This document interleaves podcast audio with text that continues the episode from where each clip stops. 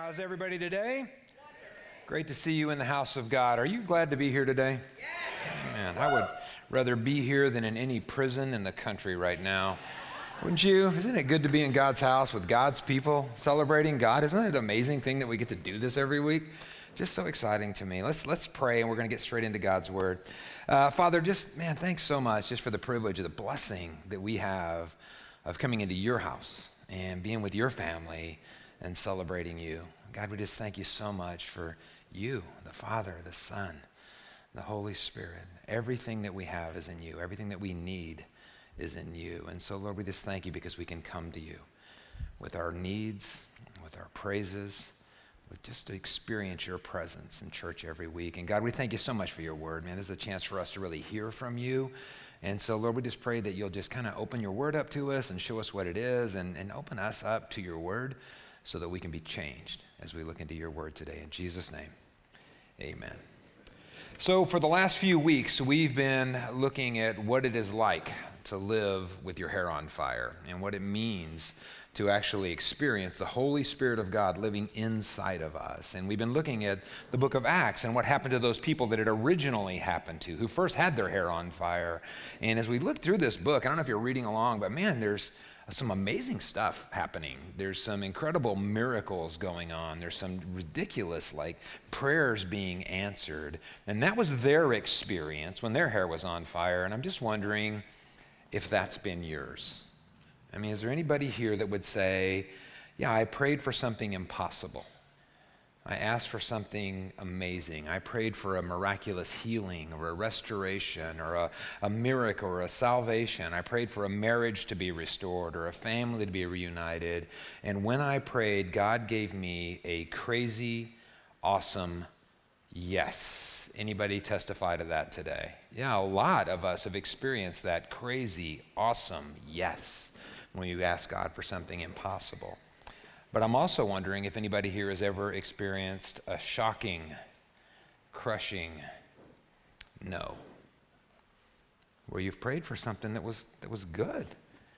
And you prayed for a good reason. And you prayed with good motives. And you said, God, this healing would just really help this family. And this, you know, this, this restoration would just be so awesome. And this job would just change my life. And so you prayed and you asked God in faith. And the answer was no. And it's just like so hard to understand why that happens. How many of you have ever had a shocking, crushing no? I think the no's have it today. Um, and I think intellectually we know that God is moved by our faith and God is moved by our prayer. But at the end of the day, He's a good Father. And He will do what's best for us. And He will do what's best for the family. And He will do what's best for our eternity. I think intellectually we know, Romans 8:28 says, we know that God works all things for the good of those that love him that are called according to his purpose. We know it. But sometimes it's hard to believe it. Sometimes it's hard because we can't see the good that he's doing. We don't have his view, you know.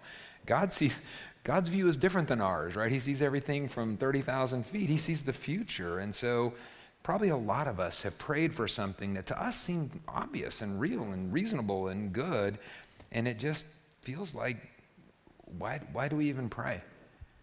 Because God's just going to do what God's going to do. And so today I want to ask a question. When God just does what God's going to do, what should we do? And we're going to look at two stories in Acts. And we're going to see how two different guys that were really spirit filled, hair on fire guys, and how they handled a crazy, awesome yes, and then how they handled a really shocking, crushing no.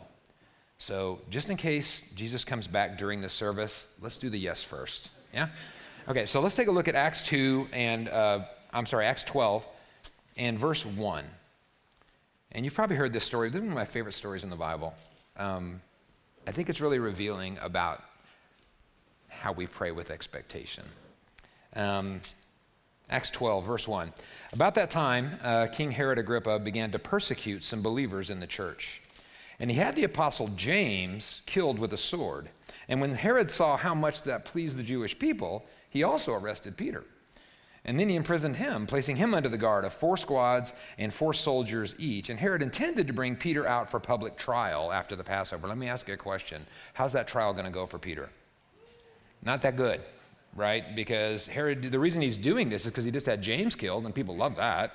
So he said, well, let's get another one. So they got Peter. So this is, you know, Peter's waiting to be executed right now. Verse 5 But while Peter was in prison, the church prayed very earnestly for him. And the night before Peter was to be placed on trial, he was asleep fastened with two chains between two soldiers, and others stood guard at the prison gate. And suddenly there was a bright light in the cell, and an angel of the Lord stood before Peter, and the angel struck him on the side to awaken him and said, Quick, get up. And the chains fell off his wrists. And the angel told him, Now get dressed and put on your sandals. And he did. And he said, Now put on your coat and follow me. And so Peter left the cell, following the angel, but all the time, he thought it was a vision. He didn't realize it was actually happening. And they passed the first and second guard posts and they came to the iron gate leading to the city, and this opened for them all by itself. So they passed through and they started walking down the street, and then the angel suddenly left them. And Peter finally came to his senses. And he said, It's true.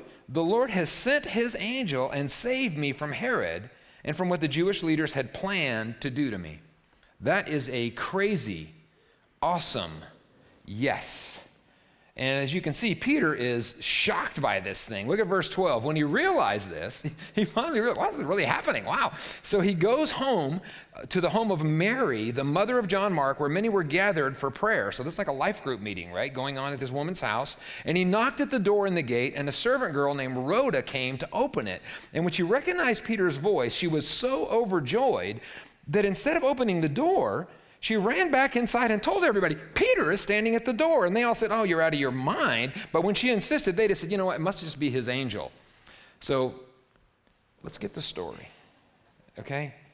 Peter is a wanted man right now. Okay? There's an APB out for Peter. The bloodhounds are running through the street. Oh, right? They're, they're looking for Peter. Helicopters are flying over and shining those spotlights everywhere. He's on the front porch. he knocks on the door. Hey, quick, you know, let me in. She runs up and says, Peter, is that Peter? And she turns around and leaves him standing on the front door. So Peter, meanwhile, verse 16, meanwhile, Peter continues knocking. It, uh, whatever. Okay, when they finally opened the door and saw him, they were amazed. And he motioned for them to quiet down, and he told them how the Lord had let him out of prison. And he said, Tell James and the other brothers what happened. And then he went to another place. And this other place is probably Asia Minor, uh, Antioch, where he preached and he did miracles and God's words went out. So this was, I think you would agree, a crazy, awesome yes. So, how do we act? What do we do when the answer is a crazy, awesome yes? And I'll give you a hint it starts with surrender, and it ends with surrender. In fact, that's it surrender. When it's a crazy, awesome yes, first thing we do is surrender our expectations, right? Peter and, and Rhoda and that life group and that church, they prayed, but they had pretty low expectations, it seemed. And they were surprised by the yes. And they actually had to surrender their low expectations. And I think sometimes when we pray for impossible things, we kind of put God in a box, huh? We kind of say, well, I mean, I'll pray for it, but there's no way that God's going to say yes to this. And we shouldn't be surprised when God gives us a crazy, amazing, awesome Yes, we shouldn't be surprised by that. Jesus said in Matthew 7 if you earthly fathers know how to give good, good, give good gifts to your children, how much more does your perfect heavenly Father know how to give good gifts to you? Jesus specifically told us in Matthew 19 nothing is impossible for God. Ephesians 3:20 says he is able to do infinitely more than we could even ask or imagine. So we shouldn't be surprised. When the answer is a crazy, awesome yes, don't be surprised. Surrender your expectations. And we have to surrender to his plan. We have to surrender to his plan. Apparently, this miracle was part of God's plan for Peter. And God, God had a plan, and Peter just needed to surrender to that plan. And so do we. In Psalm 139, 16, David writes, You saw me before I was born, and every day of my life was recorded in your book. Every moment was laid out before a single day had passed. God has a plan laid out for your life. And even when human beings make bad decisions that jack things up, God can still bring good out of it. Again, that verse, Romans 8 28, says, God is working all things for your good. God is working all things for your good. And I think when, when these good things happen, when the answer is yes, that is just you like getting a glimpse. That is just you just seeing some of the good stuff that God is bringing about in your life. So when the answer is yes, don't fight it. Just surrender to his plan and surrender to his leading. You know, this amazing yes led Peter out of jail and, and back to that life group to share his story, and then on to Asia Minor, on to Antioch, and on to write part of the New Testament. And I think sometimes God leads us with his word, and sometimes he leads us in, with his spirit, and sometimes he leads us through other people, and sometimes he leads us by opening and closing doors. Sometimes he leads us through a crazy, awesome yes. And when God says yes, to your prayers, you should ask yourself, what door is this opening for me? Is this opening a door for me to tell my story? Is this opening a door for me to do something else for the kingdom? Maybe that's God leading you. So say yes and surrender to his plan and surrender to his expectation and surrender to his leading. And by all means, when the answer is a crazy, awesome yes, we should surrender in worship? And the answer is a crazy awesome yes. We should surrender in worship. We should recognize that all good gifts, every good thing we have, comes from Him. And the Psalm is, the Psalms are full of, of these great worships of God, right? These great poems, these great, like, these songs. Um, Psalm, Psalm 30 is a great one. This is David and he's exalting God and he's worshiping God and he's honoring God specifically for what God has done for him, right? So God has given him a crazy awesome yes, and he's thanking God for all these yeses. Listen to this uh, Psalm 30, verse 1. He says, I will exalt you, Lord, because you rescued me and you refused to let my enemies triumph over me. Lord my God, I cried to you for help and you restored my health. And you brought me up from the grave, and you kept me from falling into the pit of death. So, what is that? That's David worshiping God for the yeses. That's David surrendering in worship and saying, God, when I asked for your help, you rescued me and you gave me victory and you healed me and you saved my life and you protected me. So when the answer is yes, we surrender in worship. So, yeah, it starts with surrender and it ends with surrender. And it's all about surrender. When the answer is a crazy, awesome yes, we surrender our expectations. We surrender to His plan. We surrender to His leading. We surrender in worship. When the answer is a crazy, awesome yes, we surrender. But some of you may know the answer is not always yes, right? And so, what do we do when God gives us that shocking, crushing, no. And you know that feeling, right? You've prayed for something and it's like, no, it's not gonna happen. And you're like, why? Why? Why no? I mean, it, it doesn't even make sense. Why? He can. He loves me. Why no? And so let's look at how some other guys handled a really shocking, I think, crushing no. And this is Paul and Silas and they're on Paul's second missionary journey. So, you know, Paul went all over the world, right? And this is on the second kind of kind of phase, and this is Acts 16, 6. And this is a really interesting passage of scripture. If you if you pay attention to it, I think you'll see something really, really strange almost in this. Acts 16, 6. So it's talking about them going around, they're going to all these places, and all this great stuff's happening. Okay, so next, Paul and Silas traveled through the area of Phrygia and Galatia because the Holy Spirit had prevented them from preaching the word in the province of Asia at that time. And then coming to the borders of Mysia, they headed north of the province of Bithynia. But again, the Spirit of Jesus did not allow them to go there. So instead, they went on to Mysia through the seaport of Troas and ended up going to Macedonia. You don't need to know where those towns are.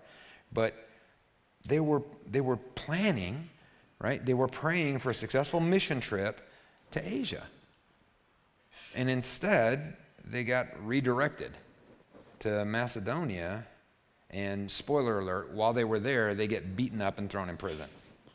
So here's my question for you What the chicken?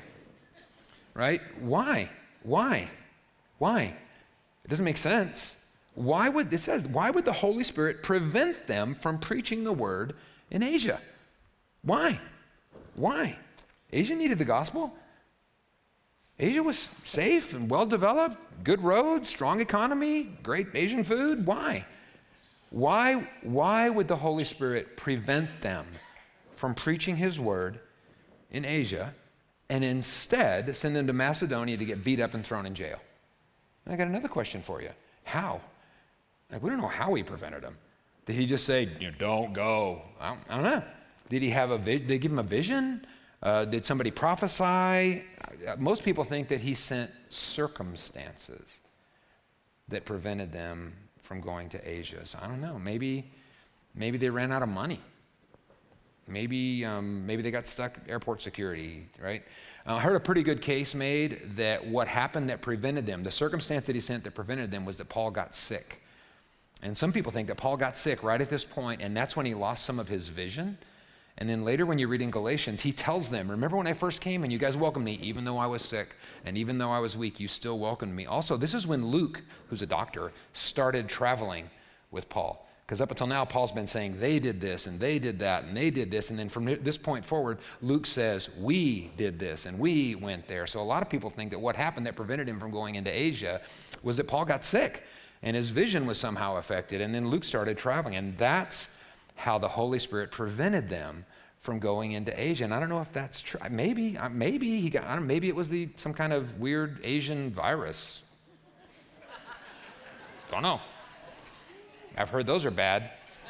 Uh, I don't know. I don't. I don't know how he prevented them, and I don't. I don't know why he prevented them. But the Holy Spirit, it says, prevented them from doing this good thing? The answer was a shocking, crushing no. And to me, the fact that we don't understand the why, or we don't even know the how, just makes this story more relatable for us. Because I bet every single person in this room, every single person that's online right now, can relate to this where you've wanted something to happen. And it was, it was a good thing. It was even a godly thing. And so you've prayed, God, you know, send me a godly spouse, or God, send me a new job, or God, send me a new friend, or God, I need healing in my body, or I need healing in my marriage, I need healing in my family. God, I need my prodigal to come back home. God, I need my business to grow. These, these, are, these are good things to ask for. And it seems so obvious right? That God would just say yes. And it would even be like a great chance for God to show off, you know, and, and, and be glorified. So you pray and you believe, and, and, and, and you're all ready for this crazy, awesome yes. And instead, you get a big, fat, shocking, crushing no. What do we do then? Because when it was yes, our answer was all about surrendering, right? When the answer was yes, we just surrender. We surrender our expectations. We surrender to his plan. We surrender to his leading. We surrender in worship. And, you know, it's weird. I think when it's no, maybe our response is the same as when it was yes. Maybe our response is still about surrender. When it's a shocking, crushing, no. The first step we take is to surrender our expectations. And that's really hard. It's really hard because we're asking for something that's, that's so good and, and so right. And I, I know this is a good thing. Why won't God do it? Why? Why? why won't He answer my prayer to my expectations? And I think it's, you know, they say you don't know what you don't know, right? It's, I think it's hard for us to see that God is moving things around in a plan that is so complex, there is no way we could understand it. And we, we shouldn't be surprised when it doesn't make sense. We should, we should probably be surprised when it does make sense. So sometimes that plan that is so complex we can't grasp it is going to take some turns that we don't understand. And sometimes that plan is going to mean he's going to say no. And we need to hold on to Isaiah 55 8, right? God says, My thoughts are nothing like your thoughts. My thoughts are nothing like your thoughts. My ways are far beyond anything that you can imagine. Let me tell you a funny story. So we, we sold our house, and now we're living in my daughter's like pool house, right? And so that's great. It's tiny, tiny little apartment thing with a 150 pound dog. So that's awesome. Um, but our dog is freaking out, right? She keeps tearing stuff up. She's, she's nervous. She, she's scared of everything. She's anxious. She doesn't understand why this is all happening. So the other day, I sat down with her and I said, Matilda, look, we're going to build another house. It's up near Blanco. You're going to have a big, nice yard. We're not even going to do a fence. You're going to have lots of freedom. It's going to be really great there. It's going to be shady, and we're going to have a wonderful time there. This is just a temporary thing. It's for our good. Believe me, trust me, it's for our good. How many of you believe that Matilda went, Oh, that's great. Now I get it? She doesn't understand that. She doesn't understand that. All she understands is, Where's my grass, right? It's not, this is not the area that I'm used to. This is not the way that I thought things would, would turn out. Think about this why should you understand a plan that you can't see? Right? God is looking at this thing from a completely different angle than you are. He has a much bigger view than you have. God sees everything from 30,000 feet, and God sees the future. So sometimes when we, we're praying for things that look good and look right from where we're sitting, but God can see that the best answer for us, or the best answer for our family, or the best answer for the kingdom is no. And we can get mad and we can shake our fists at God. Or we can surrender our expectations and we can remember that God is always good. And God is working all things for our good. But that doesn't mean that our circumstances will always feel good. So when the answer is a shocking, crushing no, don't be surprised. Just surrender your expectations and surrender to his plan. Look at Paul's deal, right? His plan was to go to Asia. His plan was to go to Asia. It's a good plan. But apparently, God had other plans to reach the people in Asia. And if you keep reading, you're going to see that God did have a plan to reach the people in Asia. And He also had another plan for Paul and Silas. And I'm guessing that Paul and Silas didn't like his plan because it involves them getting beaten with sticks and thrown in jail. As you read on, you'll see that that plan plays out, right? In fact, in chapter 16, we're going to see that God sent an angel to rescue them from jail, and the jail guard and his whole family get saved. And so maybe, maybe that's why, instead of going to Asia, in God's plan, they needed to go to Macedonia. Romans 8:28 says, God is working all things for the good of those that love him and are called according to his purpose. And I guess either you believe that or you don't. And if you do, then you'll surrender to his plan. Real faith says, you know what, my plan may be good, but I know Jesus well enough to know that his way is better. So even though I don't understand the plan, even though I can't see the plan, I'll surrender to the plan. And again, it's hard. We don't see the big picture. Matilda can't see what's going to happen six months from now, right? Do you remember, if you've raised kids, you remember when the kids were like two, right? And it's time to go to bed. How many of you have children that said, bedtime? Awesome. Zero right? What are the, no, no, anything but that. There's no value in going to bed. I'm happier when I'm not in bed. I don't want to go to bed. There's no reason. It doesn't make sense. You must hate me because you're making me go to bed. And, so, and you, you, you're going to explain it to them? You're going to tell an 18 month old kid why they have to go to bed? Sometimes you just have to say, right now, you're just going to have to trust that mommy and daddy are doing what's best for you and what's best for our sanity. and, and you're going to go to bed. And then what happens? They grow up and they look back and they go, oh, that's why. And I think 10,000 years from now, we're all going to be looking back on a lot of shocking, crushing no's and saying, oh, that's why it needed to be no. Even when it doesn't make sense, even when it's a shocking, crushing no. This is about trusting Him enough to surrender to His plan and to surrender to His leading. Again, you know, this no for Paul right? He got a no on going to Asia, and that led him somewhere else. And so now he goes to, there's a list Macedonia, Philippi, Thessalonica, Berea, Athens, Corinth, Antioch, Ephesus, Troas, and Rome. He went to all those other places instead. He got that no, and that opened the door for him to go to these other places. And he started churches in those places, and lots of people came to know Jesus in those places. And he, and once those churches were started, Paul wrote letters back to those churches, and those letters became some of the books of the New Testament. They became Philippians and Thessalonians Thessalonians and Corinthians and Romans and Ephesians. And 2,000 years later, I love those books. Those books are changing our lives, right? And I can tell you, I'm glad. I'm glad that God's no led Paul to these other places.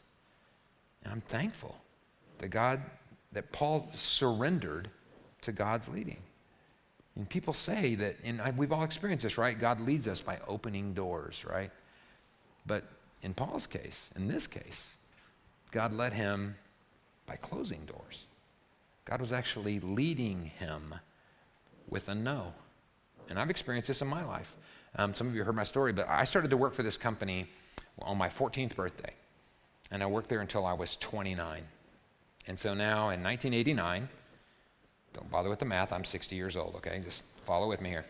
Okay, so now I've been working for this company more than half of my life.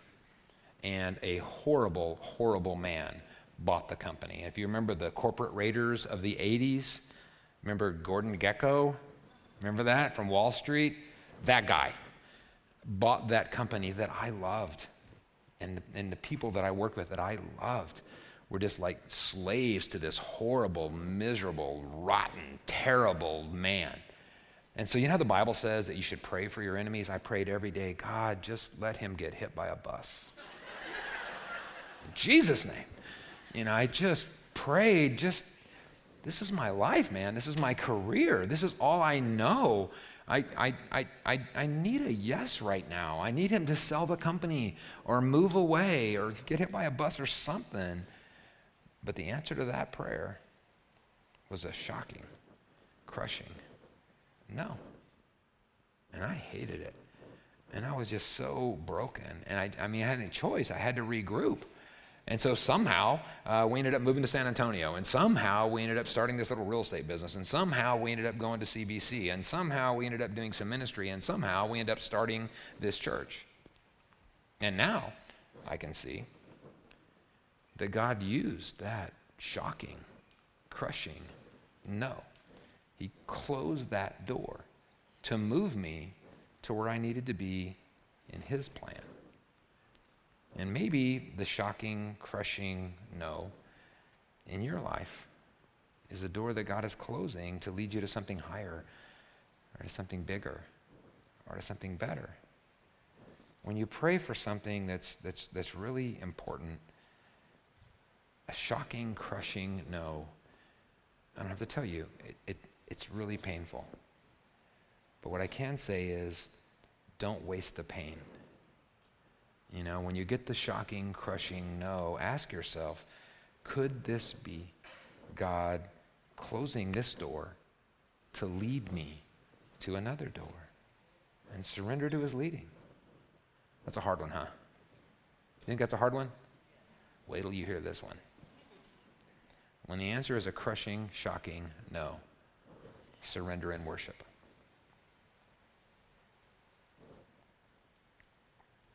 Obviously, that's a lot easier when the answer was the awesome, crazy yes.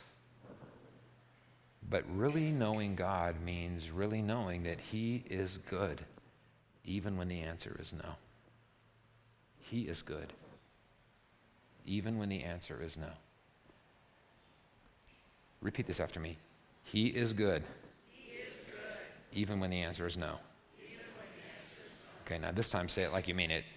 He is good, even when the answer is no.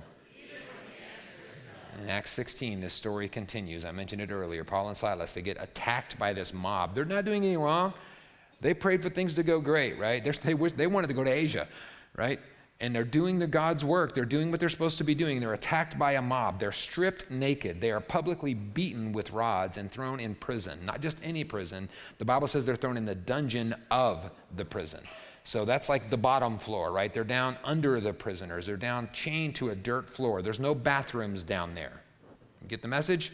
They're sitting in I don't even know what, in dirt and covered with their own blood, and there are rats and snakes and spiders all over the place. And they're going to get rescued early the next morning. But one of the most interesting things in this story is what they were doing just before the rescue. While they were sitting there in that filth, while they were sitting there with rats crawling on them, while they were sitting there bleeding, they weren't planning their escape and they weren't complaining. Let's pick up the story and we'll see what they're up to. Acts 16 24. The jailer put them in the inner dungeon and he clamped their feet in the stocks. And around midnight, Paul and Silas were praying and singing hymns to God. That's got to be a typo, right? They're, they're attacked, they're stripped, they're beaten, they're chained in the dirt of this dungeon, surrounded by who knows what, waiting to be executed. And while they were there, they were worshiping. When they got a shocking, crushing no, they surrendered in worship. 1 Thessalonians 5:18 says that we should be thankful in all circumstances. We should be thankful in all circumstances. And you know, the first thing when I read that, I think, well, wait, that, that doesn't make sense. When the answer is no, I'm supposed to thank God for a divorce. I'm supposed to thank God when I get betrayed. I'm supposed to thank God when I lose my job. I'm supposed to thank God for cancer. No, it doesn't say be thankful for all circumstances. It says to be thankful in all circumstances. So we're not thankful for cancer, but we can be thankful even in cancer. Because as the saying goes, God is good all the time. And his goodness is not determined by our circumstances. Remember that psalm we talked about, Psalm 30, where David was praising God for the yeses, right? Oh, for the victory, for the healing, for salvation, for protection. He's thanking God for the yeses. He's thanking God for what he's done. And that's awesome, and that's easy. But the psalm before that, Psalm 29, is different. It's not worshiping God for the yes, it's not worshiping God for what he's done. In this psalm, he's just worshiping God for who he is. Psalm uh, 29 1 says, Honor the Lord, you heavenly beings. Honor the Lord for his glory, for his strength. Honor the Lord just for the glory of his name. Worship the Lord in the splendor of his holiness. What's that talking about? We're not worshiping him for what he's done, we're just worshiping him for who he is. Again, God's goodness is not dependent on our circumstances.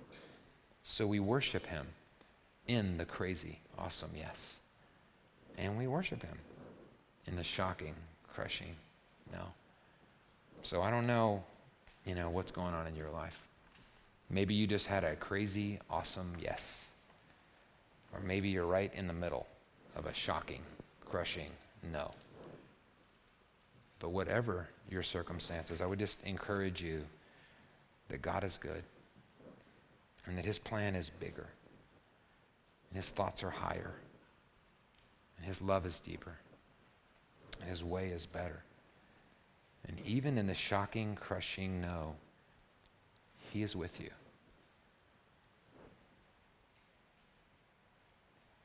Even in the shocking, crushing no, even when it doesn't seem like it, he's for you. And if you believe that, surrender your expectations. And surrender to His plan. Surrender to His leading. And whatever is going on in your life right now, let's just stop right now and surrender in worship.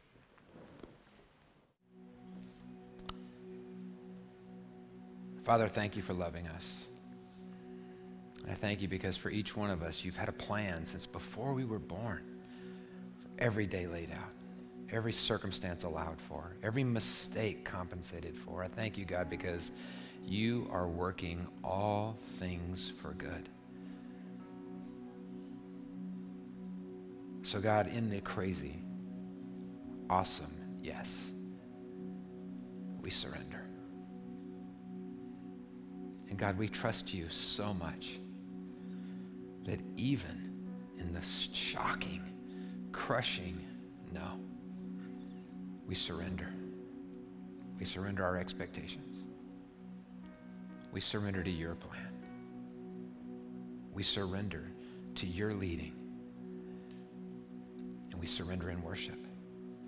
Not just because of what you've done, but just because of who you are. We surrender to you today. In Jesus' name, amen and amen. Listen, thank you so much for being here. If you're visiting with us, love to know that you were here. If you'll stop at our connection center, they've got a little gift for you back there. Get you to fill out a card. I'd love to send you an email, give you a call this week. Next week is Father's Day. So if you grew up with a terrific dad or you grew up with a terrible dad, and if you are an amazing dad, or if you've been an awful dad, I want to tell you that what we all need is a perfect father. And we'll talk about him next week. We'll see you then. God bless.